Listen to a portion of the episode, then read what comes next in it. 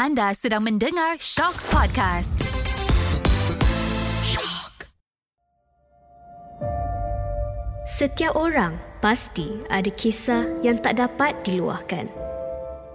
Kisah suka dan duka. Kisah geram dan dendam. Kenapa dibiarkan terbuku di hati? Suarakan hati anda di podcast Suara Hati hanya di Shock. Kembali kita ke podcast Suara Hati di SYOK Shock. Uh, hai korang, apa khabar? Selamat tahun baru tahun 2023 tapi kita masih ada masalah-masalah yang banyak yang dikongsi yang diceritakan oleh para pendengar shock thank you korang sebab sentiasa support Mada and share cerita korang untuk dijadikan pengajaran dan juga dijadikan iktibar lah untuk kita-kita yang mendengar ni kan. Ok untuk episod yang ke-8 ah, episod kali ni quite interesting which is kita bercakap tentang hutang. Yalah bila cakap pasal hutang ni kan maksudnya kita ada dua pihak lah. Satu pihak yang memberi hutang satu lagi pihak yang berhutang So dekat sini adalah cerita daripada pihak yang memberi hutang. Ha, kesian juga sebenarnya. Okey tak apa Mada bacakan cerita dia. Nanti kita share Mada punya pendapat ha, di hujung cerita. Okey? Okey cerita dia bermula macam ni. Well, zaman sekarang ni memang orang yang bagi pinjam duit pula yang malu nak minta duit dia balik. This is my story. So, aku dengan kawan aku, mm, let's say aku bagi nama dia A. So, A ni aku kenal lama, more than 5 years. So, one day tu, A ni cakap, dia punya tempat kerja dah start tak bagi gaji full sebab tempat kerja dia ada isu dengan financial. So aku pun jadi kesian lah. Which at first aku memang niat nak tolong dia. So that dia tak perlulah bayar sewa rumah for a few months until dia dapat job baru. After few months dah berlalu, she still at the same company. Pelik juga. Tapi dia kata dah okay. Everything dah bounce back. Ada pula dia cakap, tak apa, uh, nanti aku akan bayarkan balik duit sewa tu. And sometimes memang dia ada belanja makan semua. But aku tak adalah nak paksa-paksa tanya dia bila kau nak bayar duit sewa rumah yang 3-4 bulan tu. Tapi itulah, bila kita kawan-kawan ni benda-benda macam tu, dibiarkan berlalu macam angin je.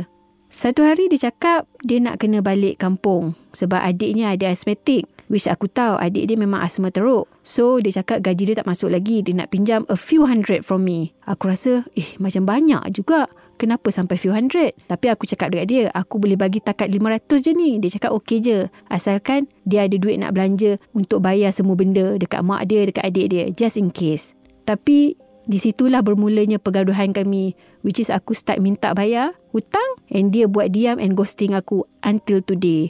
Year has passed kami pun dah bawa haluan masing-masing. Aku memang boleh kata dah tak kontak dah dia sebab personal issue kita orang. Tapi Tuhan tu maha melihat. Satu hari aku dan kawan-kawan aku, kita orang pergi makan. Kawan aku, let's say aku panggil dia B lah, ajak aku borak-borak. Bila kita orang tengah lepak-lepak, tiba-tiba dia cakap, Shock eh, jadi macam A, pergi Korea lah, pergi Dublin lah, merata-rata di jalan. Aku time tu dah rasa berdesing dengar sebab aku dah memang tak follow dia dekat social media platform. Sedap-sedap pula eh dia pergi berjalan keliling dunia. Hutang aku yang dekat seribu lebih tu tak settle-settle. Bukan tak nak halalkan tapi rasa macam melampau lah pula. Seronok-seronok kau berjalan, aku pula yang kena menyimpan. Ho, mulut aku tahan je nak cakap dekat B. Tapi B ni pula asyik tunjuk-tunjuk pula gambar dia main snow lah, dia makan croissant lah. Wah, memang sakit hati aku.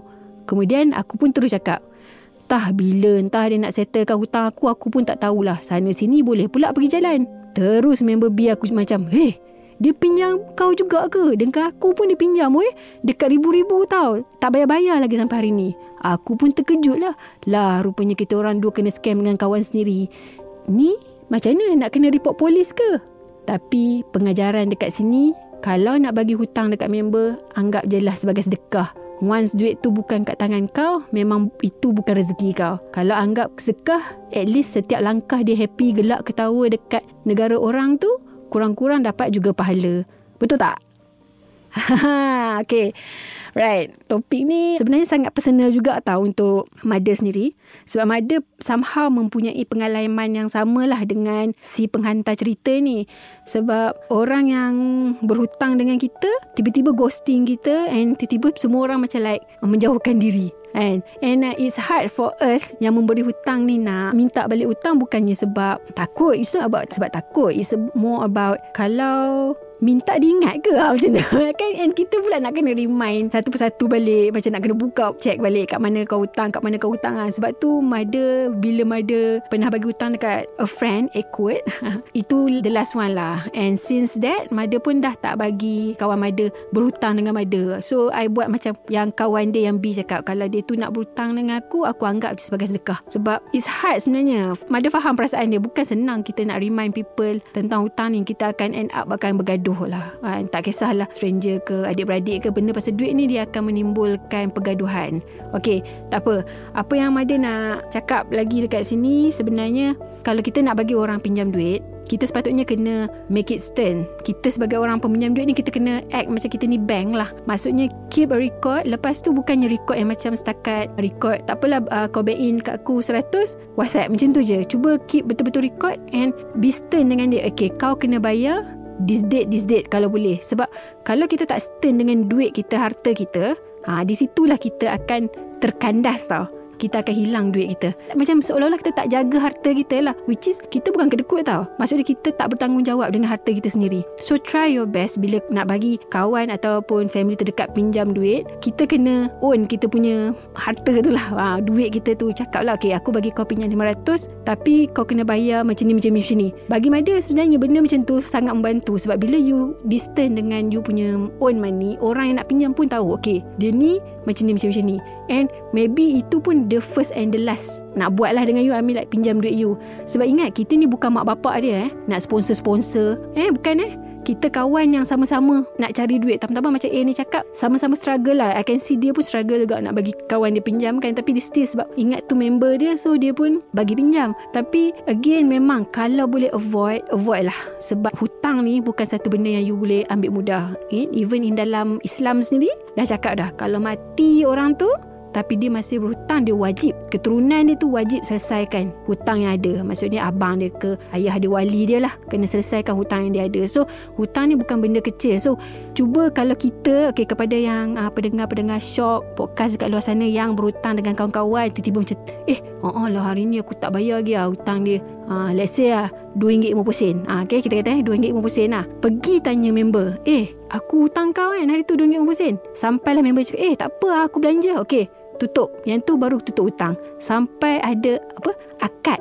Wah macam Ustazah pula macam ada akad lah untuk tentukan kan. Kata-kata okey uh, kau dah tak berhutang dengan aku. Walaupun RM2.50 walaupun 20 sen kena ajar diri kita bertanggungjawab dengan hutang kita. Jangan ambil mudah lah sebab Mada tak nak pergi terlalu dalam dalam soal agama. Tapi orang yang berhutang tu memang hidup dia tak akan tenang. Macam tadi dia cakap oh pergi Korea Dublin apa benda tadi kan. Are you sure that person is happy kan? Sebab memanglah kita kita tengok Instagram orang social media orang tengok dia lompat sana sini gelak sana sini. Are you sure that person is happy kan? So mungkin jiwa dia sebenarnya tak tenang. So dia perlukan human validation untuk like whatever dia post uh, orang kena like. Sebab tu dia nak cari happiness dia kan? Sebab apa? Mungkin salah satu sebab dia tak bahagia adalah hutang tu. Hmm, kita tak tahu kan? Tapi memang hutang adalah pencuri ketenangan. So cubalah sedaya upaya untuk selesaikan hutang walaupun 10 sen. Okey, bertanggungjawablah dengan hutang kita dan jangan sesekali ambil mudah.